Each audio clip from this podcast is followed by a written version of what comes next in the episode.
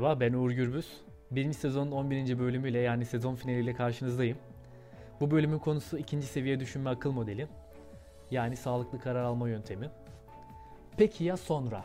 Bir karar veya aksiyon almadan önce bu soruyu sormak daha derin bir düşünce aşamasına yani ikinci seviye düşünme adımına geçmemize olanak sağlar. Bir başka deyişle düşünceyi duygusal tepkilerimizin oluşmasında birincil role sahip olan beynin amigdala bölgesinden bilinçli düşünmenin merkezi olan frontal lob bölgesine taşımamıza yardımcı olur. Bu nedenle ikinci seviyeye göre kararlar almak hayattaki seçimlerimizi daha doğru yapmamızı sağlayacaktır. Bir örnek ile bunu açıklamak gerekirse acıktınız. En hızlı ve kolay karar sağlıklı olup olmadığını düşünmeden atıştırmalık almak olabilir. Bu birinci seviye düşünmedir. Ancak o anda alacağınız gıdanın sağlığınıza etkisini düşünerek daha sağlıklı bir gıda tüketmek ikinci seviye düşünmedir.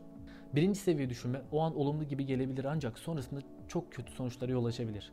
Benzer şekilde birinci seviye düşünme o an olumsuz gibi gelebilir ancak sonrasında harika sonuçlar doğurabilir.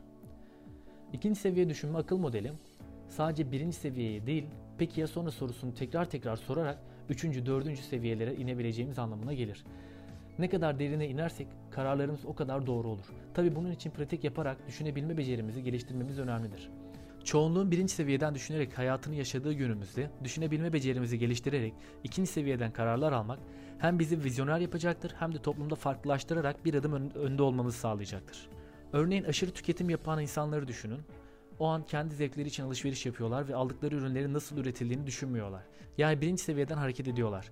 Eğer ikinci seviyeye geçerlerse o ürünlerin üretilirken binlerce ağacın kesilerek doğaya zarar verildiğini, doğaya verilen zararın küresel ısınmaya sebep olduğunu ve küresel ısınmanın önümüzdeki günlerde doğal afetlerle kendilerine zarar vereceğini düşünebilirler. Bu modern bilgelik kavramını Amerikalı psikolog Daniel Kahneman'ın Hızlı ve Yavaş Düşünme kitabında bahsettiği Sistem 1 ve Sistem 2 düşünce sistemleriyle de bağlayabiliriz. Kahneman bir yandan üzerinde yeterince düşünmeden verdiğimiz kararların sistem 1 ile gerçekleştiğini ve bu kararların bizi yanıltabileceğini söylerken Diğer yandan zihnimize biraz zaman tanıdıktan sonra verdiğimiz kararların sistem 2 ile gerçekleşti ve bu kararların ise bizi daha başarılı bireylere dönüştürdüğünü söylüyor. Bu modelin karar ağaçları modern bilgelik kavramına benzediğini söyleyebiliriz. Ancak çok daha pratik olduğunu da dile getirmekte fayda var. Çünkü bir karar verirken istatistiksel olarak hesaplama yapmadan karar alabilirsiniz. Bu modeli kullanarak karar almak istediğinizde yapmanız gereken şey 2-3 yöntemi kullanmak. 1. Her zaman peki ya sonra sorusunu kendinize sorun. 2. Zamansal olarak düşünün ve şu soruyu kendinize sorun. 10 dakika, 10 ay ve 10 yıl sonra nasıl hissedeceğim? 3. Bir şablon oluşturun ve vereceğiniz kararların sonuçlarını yazın.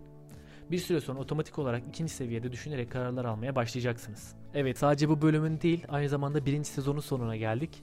İkinci sezonun birinci bölümünde görüşmek üzere. Kendinize iyi bakın. modernbilgelik.com sitesini ziyaret etmeyi unutmayın. Orada zaten ikinci sezonun konularına şimdiden ulaşabilirsiniz.